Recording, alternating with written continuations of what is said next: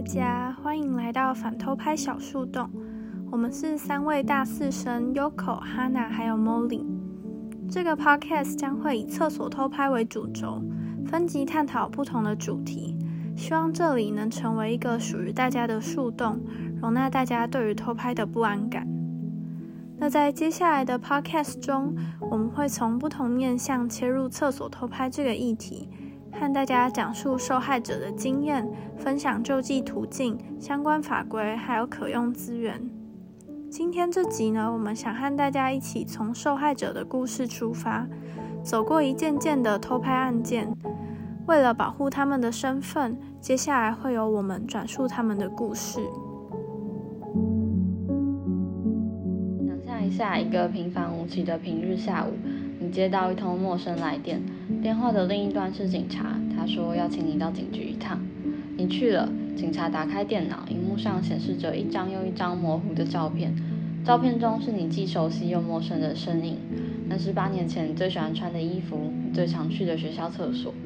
但在这些照片被拍摄的当下，你浑然不觉，多年以后，你仍然不知道这些照片的去向。第一位受访者小娜的故事，也是很多受害者的共同经验。大家好，我是 Molly，今天由我和大家分享小娜的故事。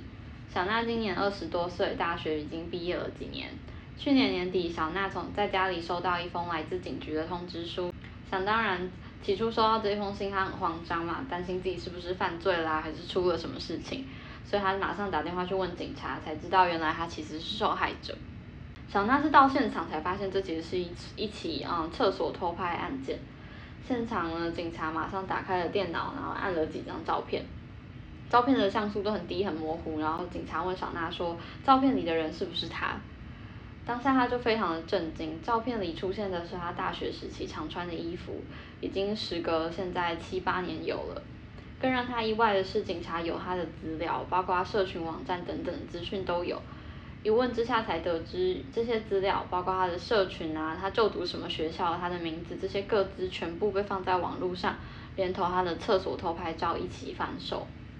他被警察要求指认照片拍摄的时间地点，他就透过照片里拍到的厕所门板颜色啊、门把样式、衣服穿着，他大致推估出是几月啊，然后地点其实是在学校，他大学时期的学校的学生活动中心。那小娜其实大学时期颇多的，嗯，社团活动的时光都是在那里度过的。指认完以后啊，小警察就问小娜愿不愿意当证人。小娜这才知道，其实这已经不是这位加害者第一次犯案了。他现在正在监狱里服刑。警察逮捕后，才在他的电脑里面找到很多受害者的照片。小娜有和我们分享到，他在被拍摄的当下是完全没有发现有针孔的，当然也不知道自己被偷拍了。被警察告知的时候，内心是很毛骨悚然，觉得很恶心的。直到现在回想这件事情，仍然觉得加害者的行径很令人作恶。透过警察知道，这位累犯的作案现场其实遍布了各大校园，台大、政大、北一女这些地方都有他的犯罪足迹。小娜对此感到非常的震惊，就觉得怎么会连应该是相对安全的环境都发生这种事情呢？一方面是对自己学校的安全控管感到很失望。在他去警察局处理文件啊，然后跑行政流程等待的时候，小娜就一个人开始在胡思乱想这些照片去了哪。然后也因为时间其实已经过了七八年了，所以流传的数量可以想象可能是有一定的规模。当时他有想要问警察说，就是这些照片可能被贩售给多少人啊，然后流传的规模等等。但他当下其实又想到说，知道了也只是让自己更焦虑、更难过，所以就没有多问了。嗯。那另外两位伙伴们觉得，如果自己在这个情情境下，会想要问吗？还是会想要就是放过自己？嗯。我觉得我是会想要知道说，就是流传到哪些网站，但我想要知道这些网站是因为我希望警察或者是就是相关相关的单位帮我把它撤下来。这样子，对嗯，其实我那时候听到小娜这个分享的时候，我其实是觉得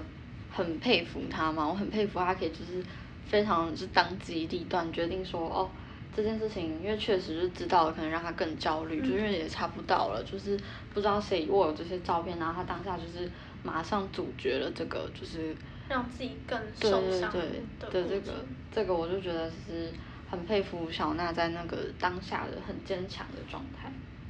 然后这其实也跟我接下来要分享的部分有关，就是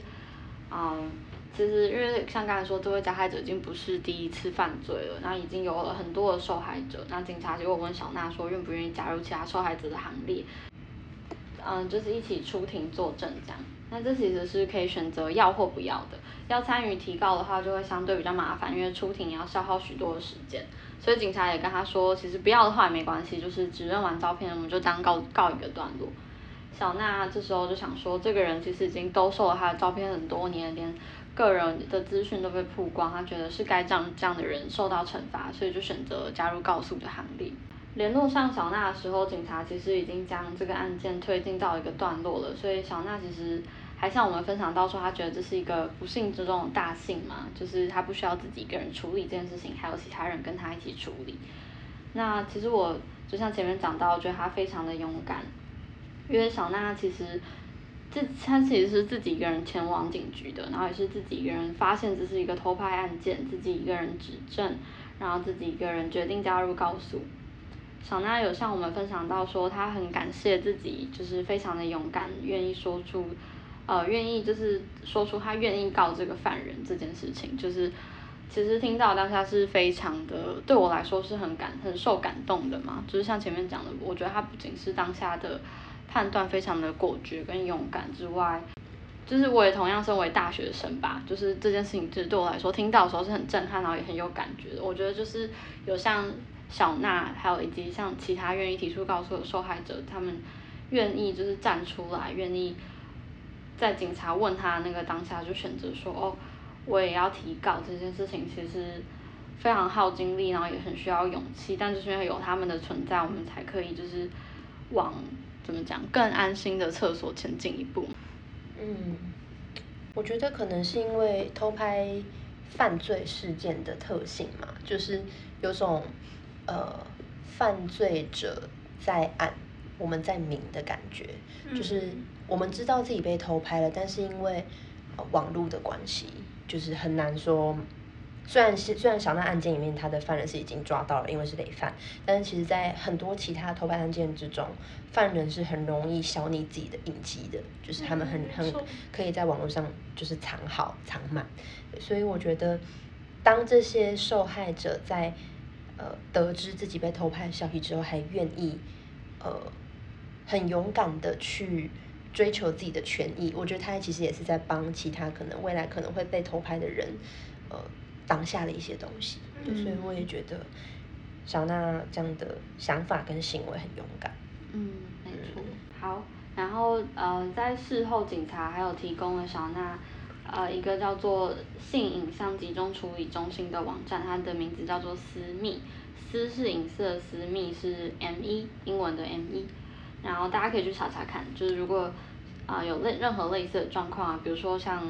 呃在色情网站或是什么样的 Telegram 群组之类的，看到自己的照片被刊登，你可以透过这个网站，他们会协助你就是通知相关的单位，然后会协助撤下照片。甚至可以提供就是简单的法律资讯啊，还有处理方式的咨询这样子，这其实是一个还蛮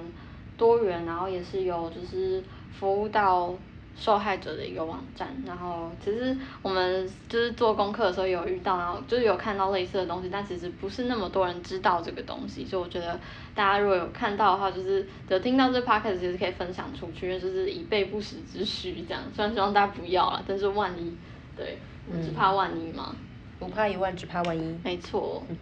好，那其实小娜后来就得知了这个网站，然后也小娜也跟我们分享这个网站。然后，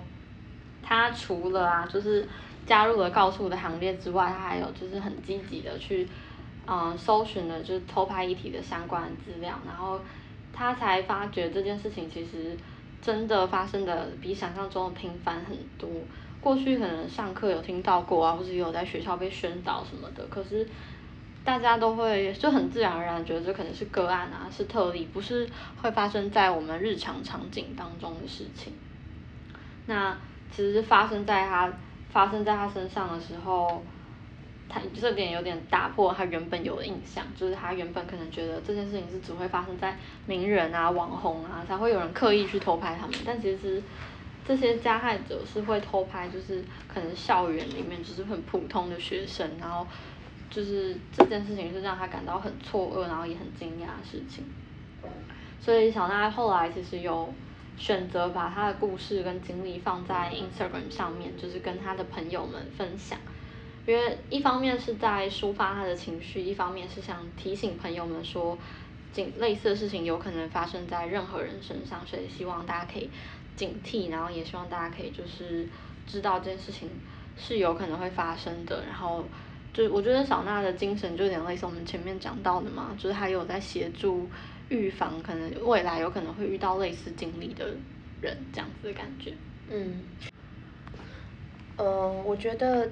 事实上我是有，像是我就有，嗯，在上学的时候有妇幼队来学校宣导可能性骚扰，或是如果真的一不小心被性侵害，可能有的可以呃下一步走的就就近途径这样。但是其实偷拍是真的比较没有被。介绍过，应该说，如果你遇到偷拍的话，应该要怎么处理？因为偷拍它真的太随机了，对，所以我觉得事实上这个是学校真的不会教的东西，所以呃，感觉大家可以再对这件事情多提高一点戒心，然后也可以知道说，如果真的遇到的话，应该要怎么做。我觉得我在以前接受过的教育也比较像是，像是你这样嘛，就是可能大范围的讲该怎么样，就是。寻求性骚扰的救济跟性侵害，但没有特别指出，就是会发生什么样的事件这样子，对。嗯，我觉得小娜的分享的初衷嘛，可能就是有点想要弥补，就是大家平就是过往可能没有接触到这件事情，对这件事情的陌生感，就是他在 Instagram 上分享啊，也就是。这个目的吧，就是让大家知道说，哦，这件事情其实不是想象中的那么少见，然后也是如同性骚扰一样，就是也是性骚扰的一部分啊，然后也是需要被重视的一环。好的，那么为了嗯拉近大家对于偷拍这件事情的距离感，我们现在要讲另外一个一样是跟校园偷拍有关的案件。大家好，我是哈娜。那我现在要讲的这个事件的被害人叫做小杰。嗯，然后小杰呢，呃，是一位呃大学女生，然后跟现实中的许多人一样，都经营着一个公开的 Instagram 账号。然后在小杰就读大二的那一年，某一天，突然有个陌生的 Instagram 账号突然私讯小杰，然后没头没尾的告诉他说。你好像被偷拍了，而且各自也外泄了，这样子，嗯，但因为这个账号是那种没有大头贴，也没有写个人资讯的小账，所以小杰其实当下没有办法确定这个人的真实身份跟动机，所以小杰开始也是很半信半疑这样子，直到那个账号突然猝不及防的又传了一张呃网络上影片的截图，小杰才被吓了一跳，并真正的开始害怕起来。据小杰的描述。因为呃那个影片就是主影片的画质不好，所以其实看不太清楚截图里被拍到的身体部位以及确切的五官。但是那个小张所传来的影片截图中，是个穿着他就读的那件高中制服的女孩子，而且就连小杰本人都觉得截图里的这个女生神态真的很像自己。所以小杰接下来就紧张的拿着这张陌生账号丢过来的照片去询问周边的友人，结果大家都说，哎，不是啦，你不要担心这样子，所以小杰才稍微的有安心一点点。但事实上，他还是分不清楚那个到底是不是自己，就是已经像到这个程度了。更可怕的是，在这个小账之后，甚至还有第二个小账来警告小杰一模一样的事情，这真的有点惊悚哎。而且我觉得是因为照片又很模糊，然后又看不清楚到底是不是自己，就会很慌张。不过顺便插入宣导一下，就是我们刚刚有提到那个私密那个网站，就是就是有点像是如果发生遇到这个，比如说有人私讯你，一个处理方式是你可以私讯他，然后问他说你可能是在哪个网站看到的，然后你可以把那个网站的链接就是放到私密上面，然后就会有人。就是政府单位会协助你把它下架，这样子是一种处理方式，学以致用。对，没错。不过刚刚有提到，就是嗯，可以在可以问照片的来源这件事情，小杰其实有跟我说，他四处打听过，发现那个截图就是影片流传的网站似乎是 Telegram。那不知道大家有没有听过？但前几年闹得沸沸扬扬的那个韩国 N 号房的事件，哦，它的传播平台就是 Telegram，因为。Telegram 的 IP 好像很难查气的样子，所以好像经常成为默认犯罪发生的虚拟网络场域。嗯，总之呢，小杰后来就觉得，反正也没有证据说明说那个影片里面的人就是自己，所以他当下就是先义正言辞的警告那两个小账不要再乱传这个消息，或通知其他可能的被害人，然后自己尽量不要想太多，让日子继续平稳的过下去。嗯。一段时间后，小杰接到妇幼队的电话，被告知已经抓到头牌的犯人，并请小杰去警局指认照片。直到这个时候，小杰才认知到说：“哦，他真的是一件蛮严重的犯罪事件。”小杰到警局后，小杰被警察告知犯人是累犯，各级学校都有非常多的受害者。不仅如此。这位嫌犯还会先调查好高中生的社团活动，还有这些高中生常去练习可能呃社团活动的地点等等。所以除了呃高中学校园内部公厕，嗯，其他公共区域也都会一并调查，并他会先去安装好针孔，然后就是抓时间拍摄这样子。所以。那个犯人拍到照片后，他还会再进一步透过肉搜那个受害者的资料，最后连同偷拍好的影像，然后包成一包，在匿名的社群上流传贩售。这个其实跟刚才小娜的事件有点像。对，我觉得真的是几乎一模一样吧，就是他们都会先拍好照片，然后再查一堆个人的资料。对，所以嗯。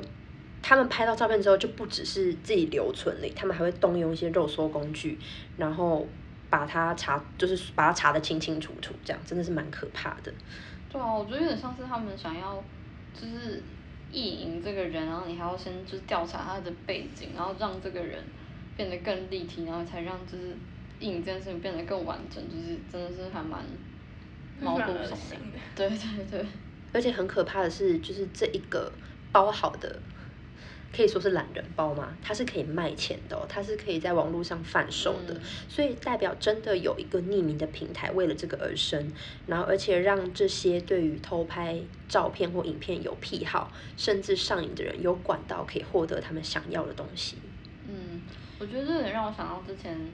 有一段时间有个口号叫做“我的生活不是你的 A 片”嘛，就是嗯有点像在说，就是这些女生就只是只是去公厕，她们就只是就是些未成年的高中女生，只是去学校上厕所，只是社团活动的时候上厕所，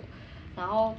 就是她们就是她们就只是真的是在过生活，那真是她们的生活，然后就这样被人组装成一包东西，然后再意淫，然后变成一种像是强制变成一种 A 片的感觉，我觉得真的非常的过分。真的听完两位受害者分享，会真的觉得很毛骨悚然。嗯。而且这两个案件的共通点是，呃，他们都是在年纪稍长之后，才被告知自己在学生时代曾经被偷拍过。如果是我的话，应该一方面会觉得很不舒服，一方面也会觉得很荒谬吧。对啊。总之呢，哦，然后整件事情最抓马的地方来了。我问小杰，他当时是怎么在警察局指认影像的？因为，诶，刚刚有提到上一个案件有指认影像的环节，然后小杰就说，哦，警察他就是拿了原影片来给小杰看，对，因为那个小藏可能怕触法嘛，所以他传给小杰的是影片的截图，不是影片本人，对，所以小杰看着影片，那影片中虽然那个镜头是正对着。被偷拍人的脸的，但是其实并没有拍到生殖器官，那画质也跟那两个小张所提供的影片截图一样很糊，所以小杰其实当下看完想了很久，还是不太能确定影片里面的人到底是不是自己，所以他甚至还看着那段影片在回想高中时期的自己有没有这个颜色的内裤。哦，我真的是讲到这里真的是有点生气。好，反正呢就是直到警察后来。就是看完影片之后，警察后来还有提供了，嗯，这些影像被拍摄的时间点，然后小杰就回去翻自己高中时期的行事历之后，来回对照才发现自己当天根本就不在那里的那间公厕，所以进而确定被偷拍的人真的不是自己。所以算是虚惊一场，但我觉得这整件事还是非常的荒谬。我觉得一方面是还好，还有回去翻他的行事历，不然就会一直困在那个到底是不是我啊？跟我好像，应该不是我吧？但如果是我怎么办？那种来来回回的循环里面的。而且其实我觉得像这样，就是媒体试读其实很重要，因为在网络上有很多是以大明星为标题的影片，但是它的内容本身根本就也不是，就是跟它的标题无关，只是乍看之下很像。然后，但是这这件事情就会一直流传。那像就是小杰这个影片是，就只是很像他，但不是他，但是他却要因此就是被什么其他小将询问这些问题，就很像他的生活也被打扰了。嗯嗯，没错。而且我觉得，就算不是他本人被偷拍、被贩售出去，因为他不是一个组合包嘛，就是贩售出去之后看到这影片人，还就是认定是小杰本人的那种感觉。而且，其实我觉得，就算不是小杰，就这个影片里面不是小杰，但是这影片里面还是有一个女生真的被受害。没错，没错。而且小杰的个人资料是真的都被犯人查到，就虽然被拍的不是他，但是小杰的私人社群账号，像是 Instagram 或是 Facebook。还有他所就读的高中，当时参加社团等等，都是有被查出来，然后附在这个影片里面卖出去的。所以，就算影片里面的人不是他，小杰的个子也已经外流，而且跟着这支影片外流很多年了。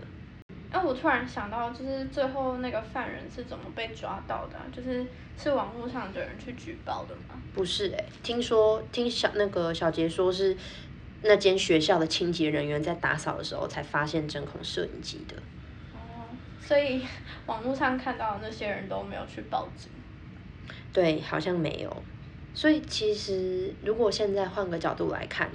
那两个小张其实也算共犯对吗？因为他们一定也是在 Telegram 或者是其他偷拍者猖獗的社群平台看到了小杰或是其他受害者的资讯，才会进一步来通知他们啊。但是通不通知？好像完全就是看这些人的心情，说不定他只是因为认识小杰，所以不讲他会良心不安。但如果他看的是不认识的人照片，他就是会理所当然继续看下去的感觉。嗯，我只是其实觉得，我不晓得，我觉得有些人可能觉得看了也觉得没关系嘛，就觉得又不是自己去拍的人，好像我只是看了一下，就是放在那边，我也只是看一下，我就不不算是加害者，我没有错。嗯，你没有听过一个心理学效应叫做旁观者效应吗？就是。当意外发生的时候，就是如果在场涉及的人越多，其实愿意伸出援手的人就越少。因为，嗯，在人的心中，如果除了自己以外还有许多人在场，他人的责任感会被分散，然后减弱，然后面对事件发生这件事情就会变得退缩，所以就是会认为其他人应该要自动承担更多的责任。这种效应就也被称为叫责任分散。对我自己觉得这个理论好像好像还蛮蛮适切的体现在现在的网络生态里嘛。嗯，但老实说，我觉得讲的夸张一点，就是这件事情不，他们已经不只是旁观者，就是他这是一个有就是市场供需的盈利事业，就是其实是因为这些人想要看，所以创造了这个需求，才会让犯犯人有动机去。就是调查，就是从国高中呃高中到大学的哪些场域啊，要去拍摄装针孔，然后再组装反手。就是那些人在看人，其实是在创造这些需求。他们隔着荧幕的时候，完全没有想到对方也是有些有肉，会难过，会觉得恶心，会需要去警局指认，然后会需要回想自己五六年前是不是穿过影片里面的哪条内裤，然后穿着什么样子的衣服，这些事情他们都没有想过他们的。他们在观看这件事情，其实就是间接的在创造另外一个人的痛苦。嗯，我觉得真的是隔着荧幕，真的会很难感同身受吧。就现在，我觉得网络太进步的坏处之一，就是使用者很容易在不自觉的情况下变得木然，就是包括那些网络霸凌事件也是这样子。对，就是大家可能就会，就是像浏览一样，这样就快速的划过去，然后大家的照片啊或者什么资料，就很像是。可能某一个柜上的一个东西嘛，就是有一点，所有东西好像所有资料就被商品化感觉，就没有人有责任要维护这个东西，然后就他们也不觉得是自己的责任这样。嗯，我觉得，嗯，不只是大家，我们自己在使用网络的时候，应该也要对于这件事情更加警觉，就是呃，要更能更。主呃更主动的去感同身受嘛，对我觉得这个是我们都呃必须学习的功课。嗯，对。最后，我想，嗯，有点节外生枝的问一个问题，就是你没有看过任何公厕有侦测偷拍的仪器吗？这无关上面啊，我只是想问一下，你们有没有看过这种东西？之前是有查到，好像是应该不是放在公厕里面，可是就是会有，比如说市政府会有定期去侦测偷拍这件事情，但是嗯。你去上厕所的时候，你是没有，除非你自己买一个，但是你是没有办法在公厕取得，然后是扫过侦测过之后才去上厕所。哦，嗯，嗯，我自己也没有，我自己其实也没有看过，就是有什么侦测偷拍的仪器，但就是我自己算是比较警觉一点嘛，我可能进去厕所就还是会先四处张望一下，先确认一下，我觉得。都安全这样，然后尤其是我，也不知道算是我想太多，但是可能我看完这些故事之后，我有时候就是也会检多检查一些角落，然后再决定我要不要上这间公厕这样。对，嗯，我自己是有偶尔会注意到，在学校里面会有一些公告，就是会说哦，大家要小心偷拍这样，但它就是个警示的作用而已，没有说一个科学化的仪器来，呃。制约这个行为，对，所以其实就目前看来，学校这类公共场域说不定也没有我们所想象的这么安全。嗯，虽然无法预知或提前避免偷拍事件的发生，但我们可以更有意识的保护自己。下一集我们一样会专注在讨论不同的受害者案例，和大家聊聊救济途径以及打造安心环境的重要性。感谢今天的你愿意带着柔软的心踏进这里，希望今天的内容让你有所收获。反头拍小树洞，我们下次再见，拜拜。